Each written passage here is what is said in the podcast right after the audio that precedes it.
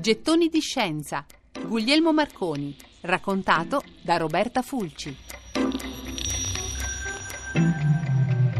Ritroviamo Guglielmo Marconi pochi anni dopo aver stupito tutti con il suo esperimento a Villa Grifoni, trapiantato in Inghilterra. Le poste italiane hanno salutato le sue invenzioni in modo un po' tiepido e i contatti della madre, che è irlandese, gli hanno consentito di proporsi con più successo a Londra, dove si è trasferito, dicono, con una valigia piena di ferraglia. E con questa ferraglia ha già dimostrato in un nuovo esperimento che il segnale delle onde elettromagnetiche può attraversare perfino la manica. Piace, piace moltissimo questo giovane italiano con gli occhi azzurri ai sudditi della regina Vittoria. Quest'uomo così in gamba e così di classe, e intorno alle sue invenzioni nasce tutta una rete di stazioni ricetrasmittenti, una rete che lui segue direttamente anche con una grande capacità imprenditoriale. Ora Marconi è pronto all'impresa più eclatante, inviare un segnale radio da Poldu in Cornovaglia fino all'isola di Terranova, attraverso tutto l'Oceano Atlantico. A parte le ovvie difficoltà tecniche, a parte i temporali, gli infiniti disturbi che possono frapporsi tra la stazione trasmittente e quella di arrivo, c'è un problema in più, un problema concettuale. La Terra è tonda, come possono le onde radio seguire la curvatura terrestre su quella distanza? Il segnale, questo è quello che pensano tutti, si perderà sicuramente nello spazio e non è che lo pensi qualche scettico, ne è convinto anche un fisico illustre come Henri Poincaré. Ma Marconi non molla.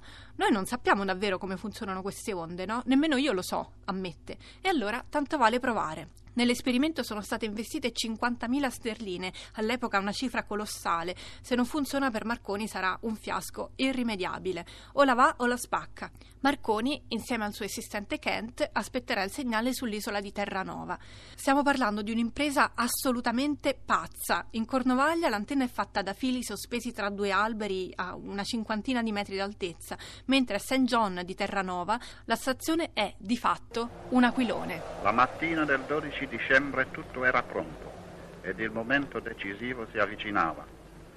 Nonostante un fortissimo e gelido vento si riuscì ad innalzare dopo molti vani tentativi un cervo volante che sollevava una estremità dell'antenna ad un'altezza di circa 120 metri.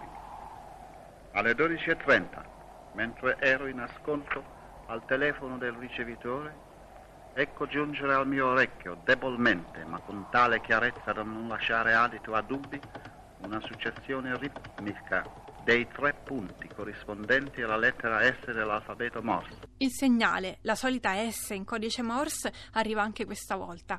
Quel che Marconi, 27enne, non poteva sapere e che fu scoperto solo un anno dopo è che le onde lunghe a cui aveva affidato la sua preziosa S si riflettono nella ionosfera e avevano raggiunto la sua stazione di Terranova viaggiando in realtà a zig-zag, rimbalzando tra la Terra e la ionosfera. Mister Marconi ha annunciato la più grande scoperta del suo tempo, così titola il New York Times. Thomas Edison dichiara che questo giovane mantiene più di quanto promette e ancora non si sospetta il ruolo che Marconi avrà in mare, ancora non si sospetta quante centinaia di migliaia di persone salverà, ancora non è l'eroe del Titanic. Gettoni di scienza. Guglielmo Marconi, raccontato da Roberta Fulci.